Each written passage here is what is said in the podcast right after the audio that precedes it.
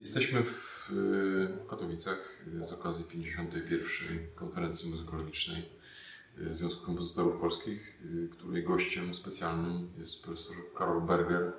Nie mogliśmy z takiej okazji skorzystać i nie spróbować chociaż chwilę porozmawiać mm, w takim ujęciu swobodniejszym niż wyłącznie konferencyjna.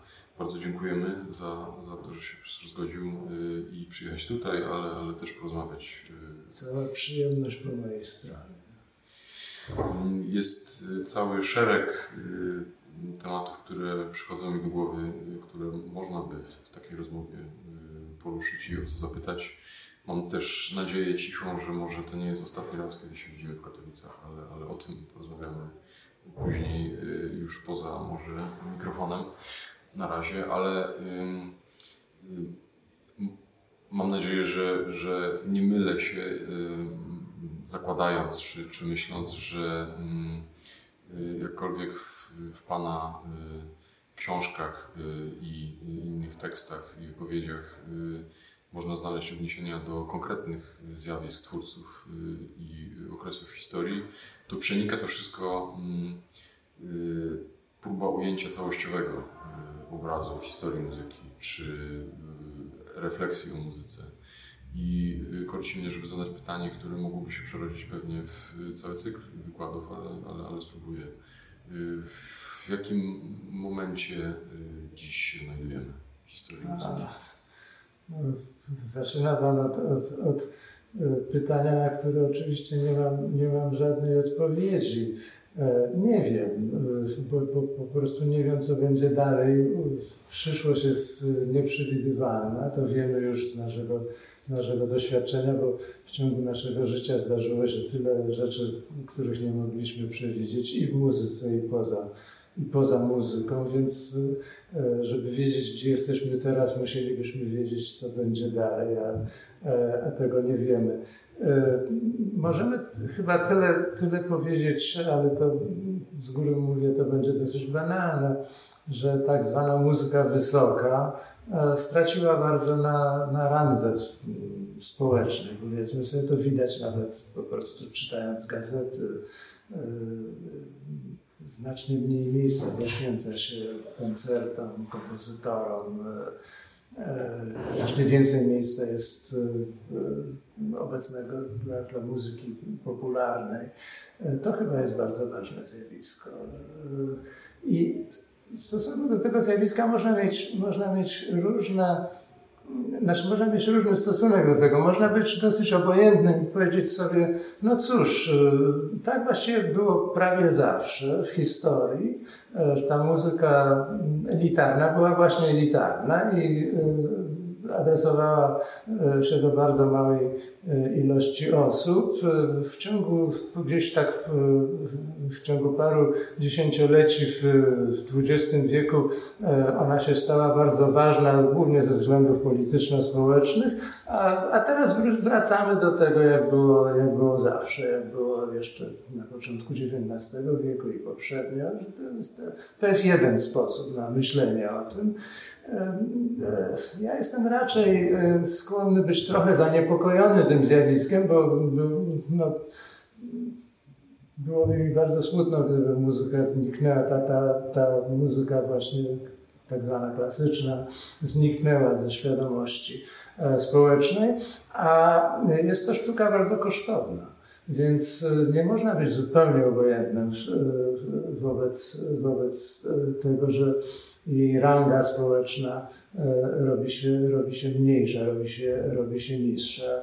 E, teatry operowe, sale koncertowe, orkiestry symfoniczne to wszystko bardzo dużo kosztuje. E, w Ameryce wymaga to wsparcia prywatnych mecenasów, którzy po raz pierwszy nie są zainteresowani wysoką sztuką. Tego dotąd w Ameryce nie było, a, a teraz właśnie jest. Ta nowa generacja bogatych mecenasów zupełnie się tym nie interesuje. Czy, czy, czy w mieście, w którym żyją, jest, oper, jest teatr operowy, czy nie. E, e, w Europie oczywiście mm, mamy do czynienia bardziej z państwowym wsparciem, no ale także to może być wycofane, jeżeli się okaże, że wyborców to, to tak bardzo nie interesuje. także ja jestem trochę zaniepokojony tym zjawiskiem, ale oczywiście nie wiem, jak będzie dalej. Zobaczymy.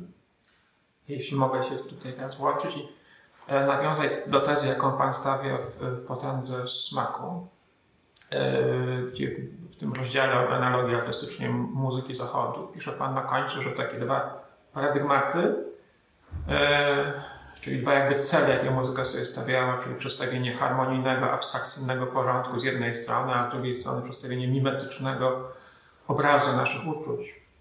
Że te dwa cele, mówi Pan, w XX wieku rozjechały się zupełnie i stąd ten podział na muzykę rozrywkową, która była po tej może cywilizowanej, ale jednak mimetycznej stronie, a z drugiej strony mamy awangardę, która się od uczuć zupełnie odżegnała i poszła całkowicie w stronę e, nieprzekładalnej na nasze wnętrze abstrakcji. Teraz mówi Pan, że kiedy upadł e, mur berliński, to nie było powodu, żeby tę dychotomię podtrzymywać, ponieważ faktycznie ona była motywowana politycznie.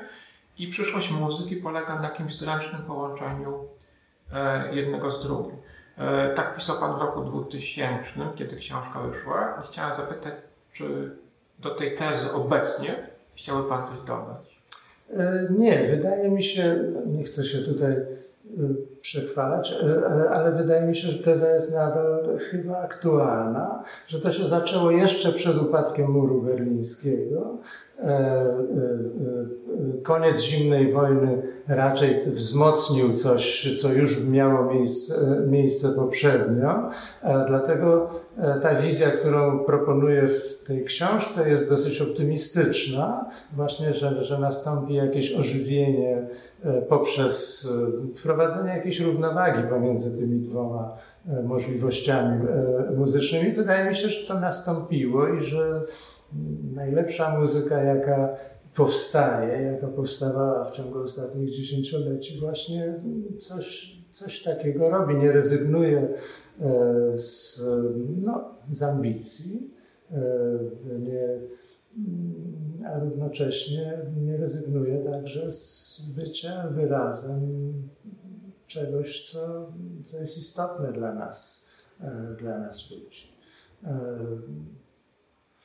Jak Pan zdaniem należy Mm, wyważyć y, myślenie o tej muzyce i mówienie z perspektywy y, teoretyka czy, czy muzykologa, bo mm, mam wrażenie, że jest to y, jedno z trudniejszych dzisiaj zadań, jakie stoją przed, przed, przed nami jako, jako powiedzmy tymi, którzy chcą świadomie dostrzegać i opisywać pewne zjawiska. To znaczy z jednej strony Mm, nie uronić nic z tego, co się dzieje ważnego, y, nie tylko w sferze tego, co można nazwać muzyką poważną, czy, czy nową klasyczną, ale również rozrywkową, a z drugiej strony nie y, postawić zbyt dużego akcentu na coś, co być może jest tylko y, przejawem chwilowej, niezbyt powiedzmy wysokiej potrzeby świata i społeczeństwa i, i, i nazywa się to rozrywką, to ma różne oblicza, niekoniecznie wyłącznie rozrywkowe, ale, ale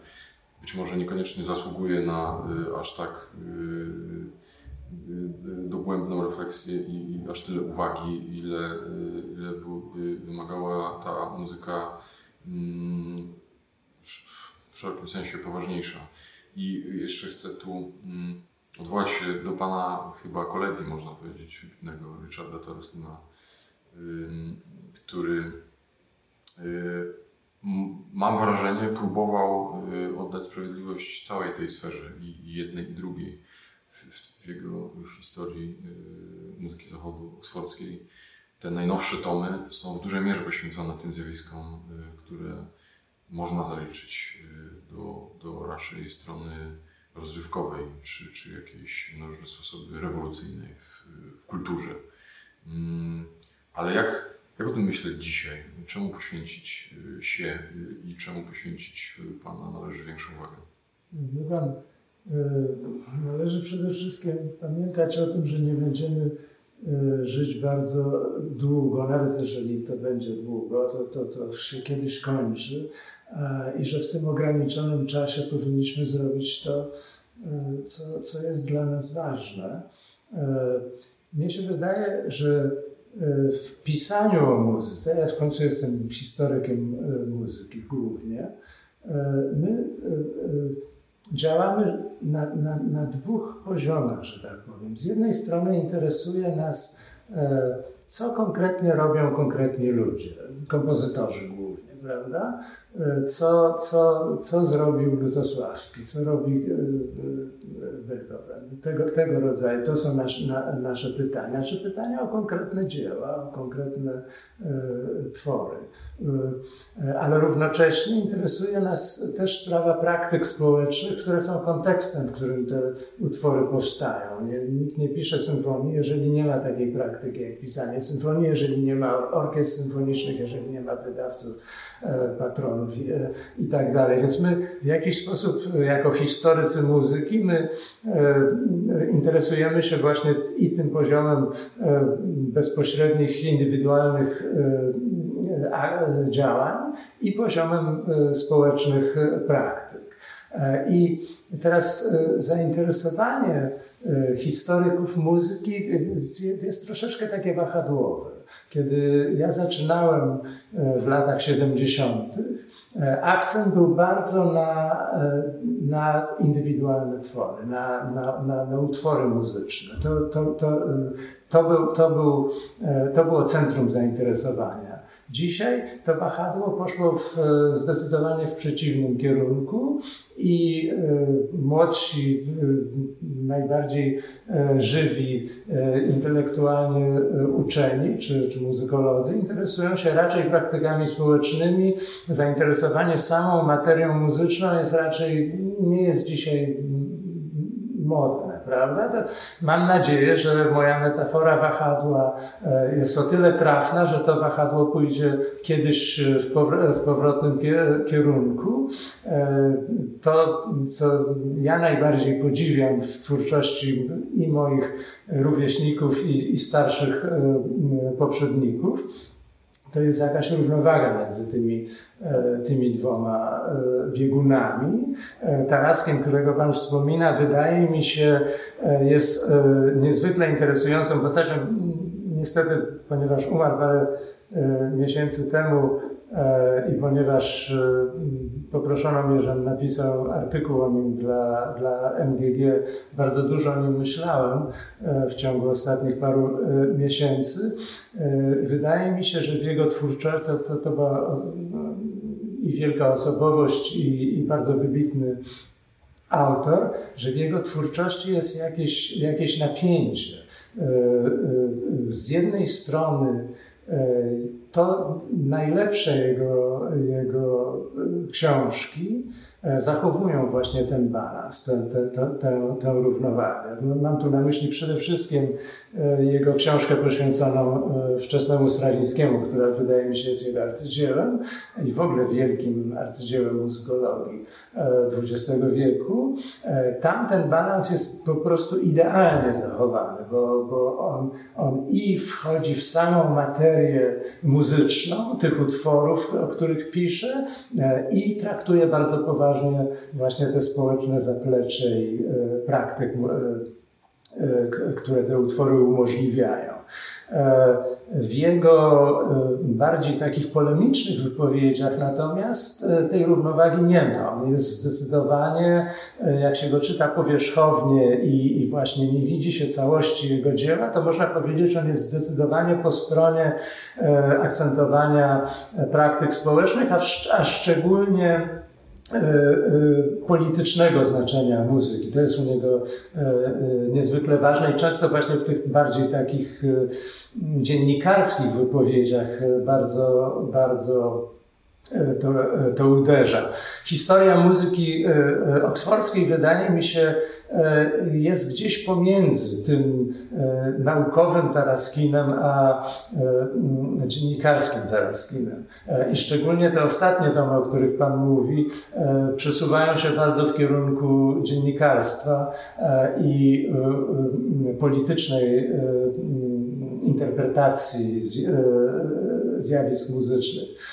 Także w tym sensie tam jest pewnego rodzaju, pewnego rodzaju napięcie pomiędzy tym, tym, co on robi, kiedy jest w swojej najlepszej formie, a, a tym, co pro, propaguje wśród swoich studentów i, i, i szerokiej publiczności.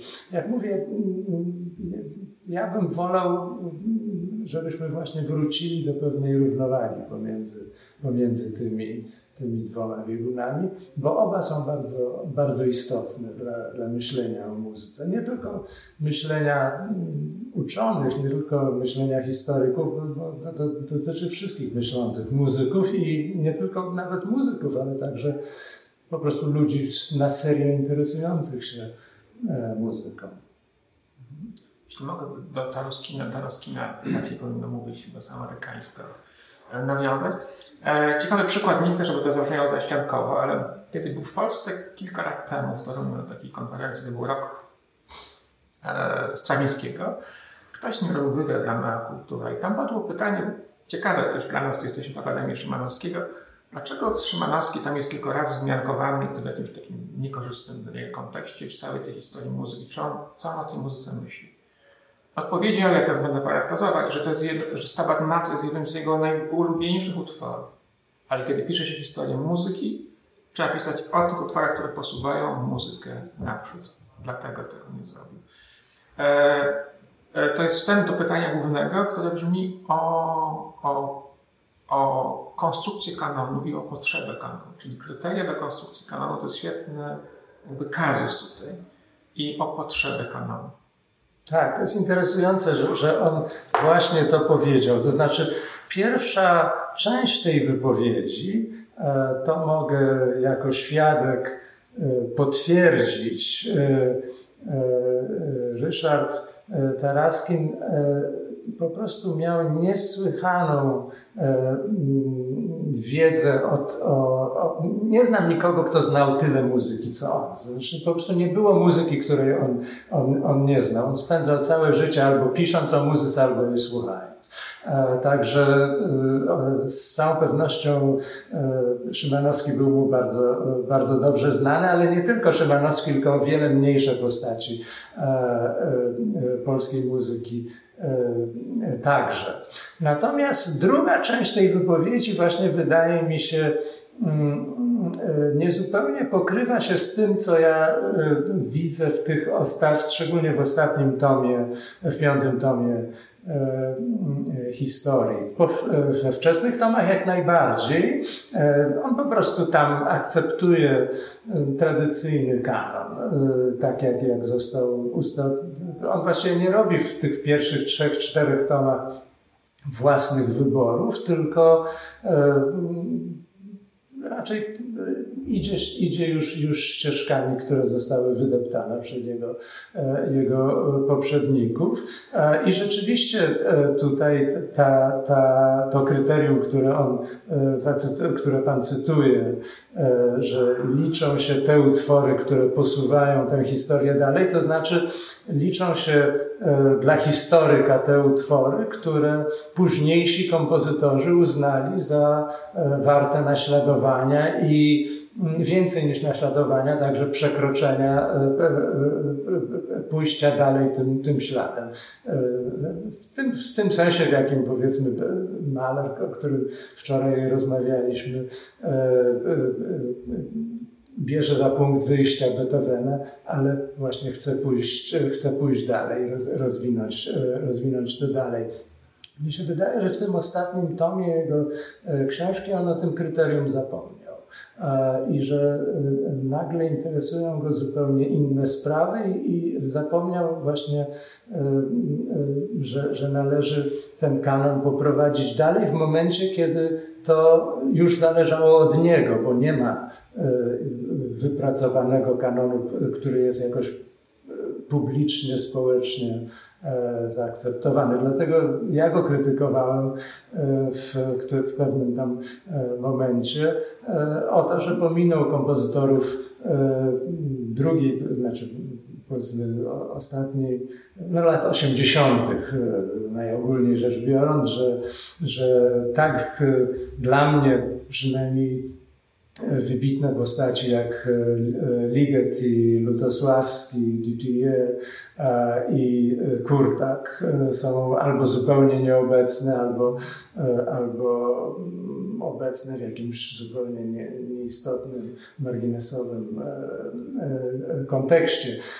Jego odpowiedzią na to nie jest, o ile pamiętam dokładnie, było to, że jego interesują właśnie te społeczne, polityczne konteksty raczej niż, niż tego rodzaju, tego rodzaju wybory. Ale to wydaje mi się jakoś zmienia charakter tej książki w, w trakcie tej książki, bo, bo w końcu, jeżeli nie interesuje nas Ligeti w latach 80., to dlaczego interesuje nas Beethoven w, w latach 1820?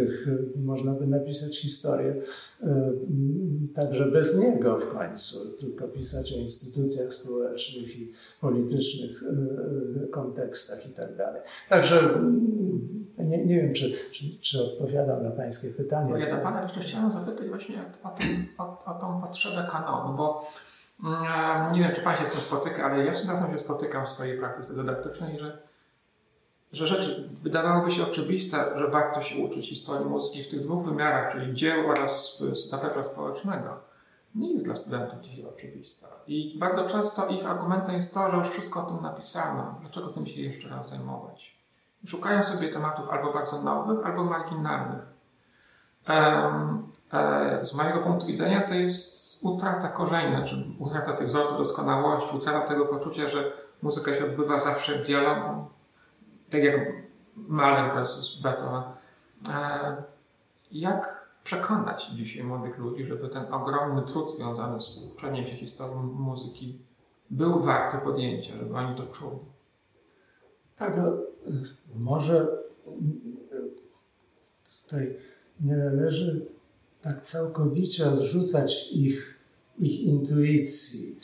To znaczy, ja oczywiście odrzucam jedną część tej intuicji, mianowicie, że wszystko już zostało, co, co było do powiedzenia, zostało, zostało powiedziane. Natomiast e, jeżeli nagle jest zainteresowanie sprawami które wydają się marginesowe, czy, czy nie są kanoniczne, to, ja bym tego nie, całkowicie nie odrzucał.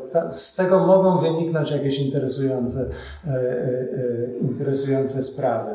E, natomiast potrzeba kanonu, czy raczej kanonów może niż, bo tu, tu należałoby używać liczby, liczby mnogiej, to jednak dla mnie jest sprawa bardzo zasadnicza, po prostu dlatego, że E, pewne wybory e, muszą zostać dokonane. No jest po prostu, mamy za mało czasu, żeby poświęcać uwagę absolutnie wszystkiemu. Także e, my wybieramy tak czy owak. Jeżeli Pan decyduje się na, na danie seminarium na temat Strawińskiego, no to już Pan pominął seminarium na temat Szymanowskiego. No, zrobił Pan jakiś, jakiś wybór. E, ten student zajmujący się Zelenką, nie zajmuje się Mozartem, też zrobił jakiś wybór. Także te wybory są po prostu konieczne. No nie, nie, nie, I e, jest coś takiego, przynajmniej w tradycji e, europejskiej, od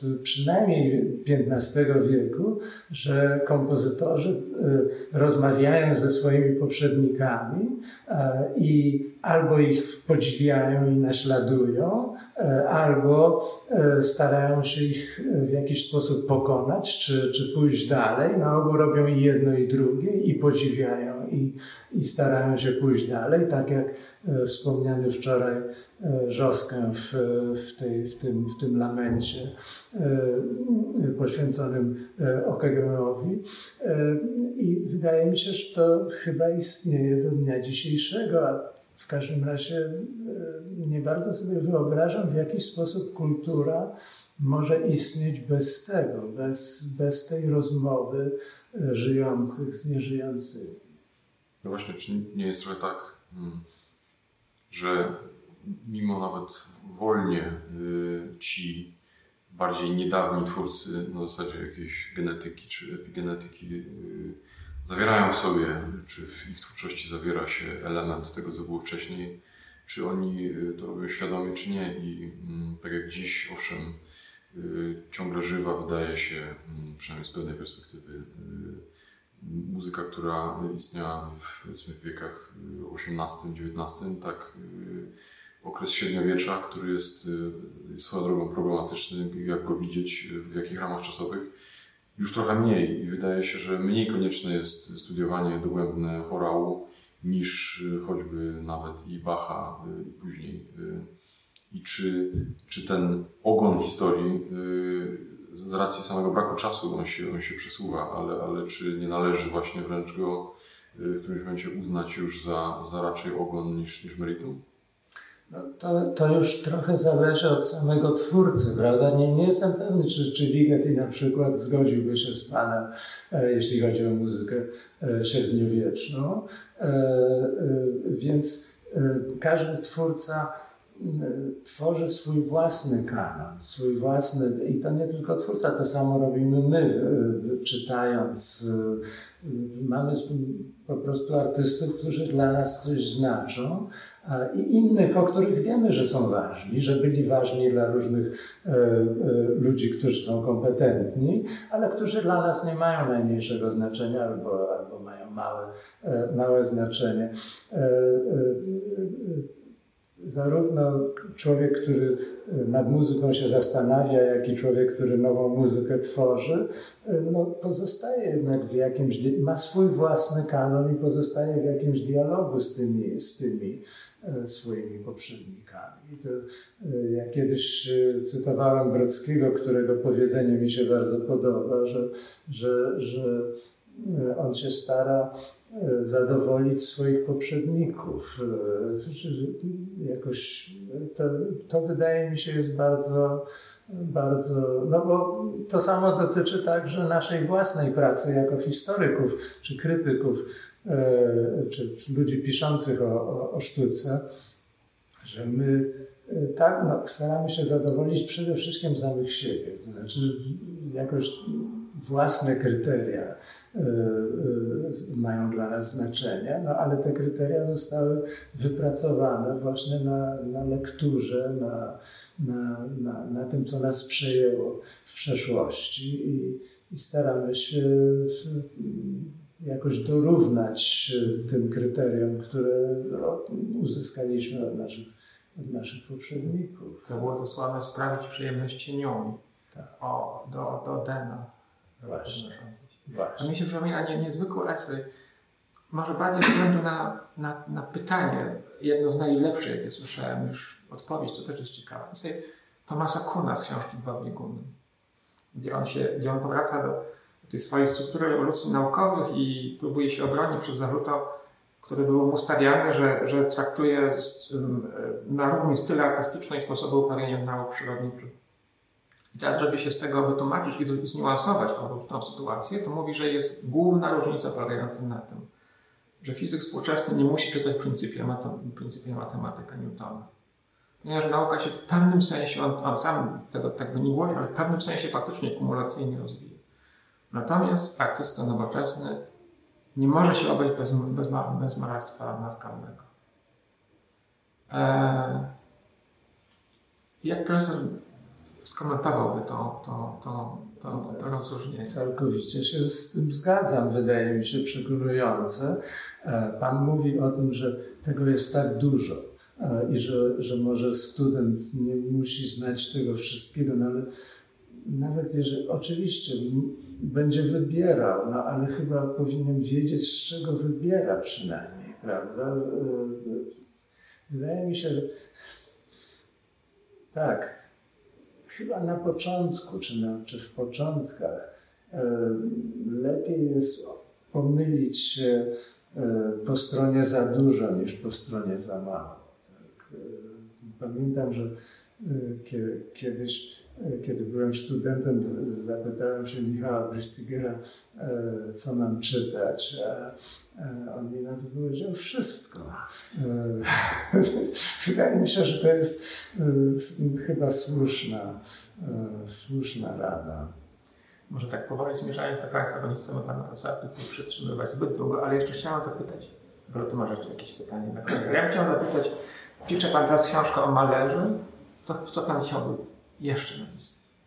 A, nie, na to pytanie nie będę, nie będę odpowiadał, e, chociaż mam oczywiście pewne, pewne pomysły i już nawet troszeczkę e, no coś tam, coś tam robię, ale jest za, za, za wcześnie na to pytanie, e, żeby odpowiedzieć. Ale, ale powiem tyle, że e, moje trzy ostatnie książki i ta książka, którą teraz kończę o Malerze, ja je widzę jako całość. To znaczy dla mnie wszystko, co napisałem od teorii sztuki do właśnie tej ostatniej, to jest, taki, e, to jest taka tetralogia. E, e, To jest próba e, zobaczenia e, historii muzyki, nowszej historii muzyki, e, jako sztuki, która bierze udział w formułowaniu e, różnych etapów duchowości europejskiej. E, Od, od XVIII do, do początków XX wieku i że Mahler ma być zakończeniem tego. Także to, co będę robił dalej, e, będzie chyba szło w jakimś innym kierunku, ale na ten temat wolałbym jeszcze nie mówić, bo później to jakoś zobowiązuje, a ja wcale nie wiem, czy coś z tego wyjdzie. I no, muszę spróbować dopiero. Mahler też e, e, mówił, nie to, żebym się porównywał z Mahlerem, oczywiście to byłoby e, komiczne, ale Mahler też mówił, że przy każdej symfonii czuje się jakby zaczynał od nowa. I ja też właściwie zac- zaczynam teraz od nowa. Skoro od tego pytania o tej odpowiedzi Pan uchylił, to ja zadam krótkie jeszcze jedno, jeśli mogę. Miałbym mnóstwo innych, ale, ale mam nadzieję, że kiedyś uda się wrócić. Natomiast y, konferencja, y, z okazji której jest Pan u nas, y, nosi tytuł y, Muzyka i ekspresja. Mm, I byłbym bardzo ciekaw y, Pana jakiejś, choćby bardzo krótkiej refleksji na, na temat tego, czy między tymi dwoma pojęciami w ogóle istnieje rzeczywiście jakiś związek, czy też raczej nie. No, e, e, trochę jestem nie, nie bardzo, e, trochę się boję odpowiadać na to pytanie, e, szczególnie po tym wykładzie, który słyszeliśmy e, dziś rano, który był e, znakomity właśnie wyjaśniając tą pojęciową siatkę. Ja to widzę w sposób trochę e, może taki prosty, ale to mi służy w mojej własnej, własnej pracy. Wie pan, e, e, e, w XVIII wieku uważało się, że muzyka i język e, mają wspólne źródło, że kiedyś to była jedna sprawa, a później to się rozdzieliło. To u Rousseau jest bardzo, e, ten, ten mit jest bardzo, bardzo wyraźnie. E, To, mnie się to ten pogląd bardzo podoba. Nie, nie wiem, czy on ma jaki, jak, jakikolwiek związek z faktyczną, historyczną rze- rzeczywistością, ale rzeczywiście język i muzyka mają bardzo dużo, e, dużo wspólnego. I to jest tak, że kiedy my e, mówimy, e, o, to zawsze mówimy o czymś, prawda? Jest jakiś, jakiś przedmiot tego, o czym mówimy.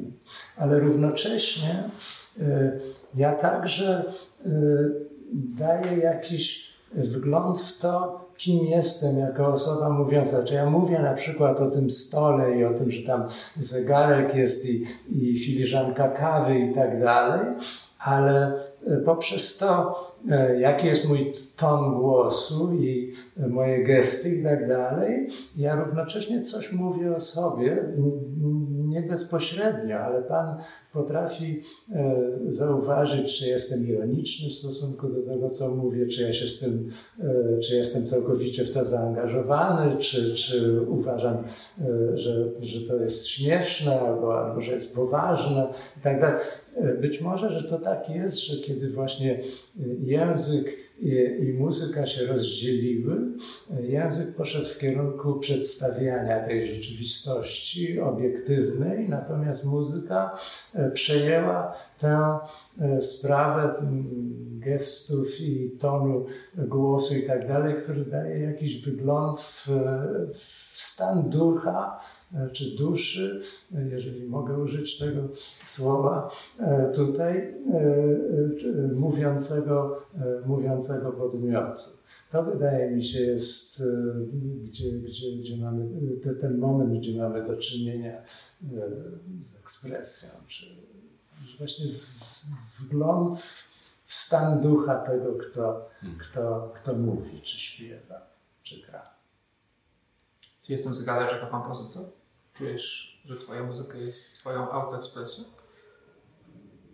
Ja czuję się w, w procesie odkrywania co, codziennie na nowo tej prawdy, tej kwestii, jeśli ona jakaś rzeczywiście uniwersalna prawda tutaj istnieje, więc dzisiaj chyba ja bym odpowiedział, że nie mam zielonego pojęcia.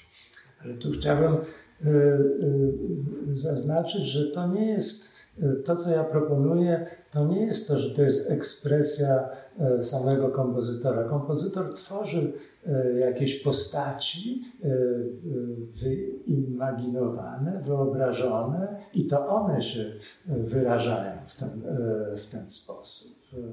Prawda? To, to kiedyś moja córka miała jakieś 7 lat i byliśmy w aucie z dwoma kompozytorami i ona ich zapytała, czy oni y, wyrażają samych siebie w, w muzyce, którą komponują. I oni obaj słusznie y, i zgodnie powiedzieli, że przecież komponuje się utwór przez parę miesięcy i że nie można zawsze być smutnym, kiedy się go komponuje, albo zawsze, zawsze wesołym, prawda? Więc coś, coś w tym jest. Także ten taki, ale to jest oczywiste, że taki na, naiwny wyraz samego siebie, to chyba nikt, nikt tego na serio nie. Chyba nawet w jazzie i w muzyce improwizowanej to nie jest możliwe. Takim A córka była usatysfakcjonowana odpowiedzią? Tak, myśl, myślę, że tak, w każdym razie zamilkła i się zastanowiła potem, potem. A, a, a została historyczką sztuki, więc, więc może to był początek właśnie zastanawiania się nad istotą, istotą sztuki. możemy chyba zakończyć. Tak, bardzo dziękujemy i To, Bardzo, życzę bardzo dziękuję. To ja- to ja dziękuję za, za interesującą dla mnie w każdym razie rozmowę.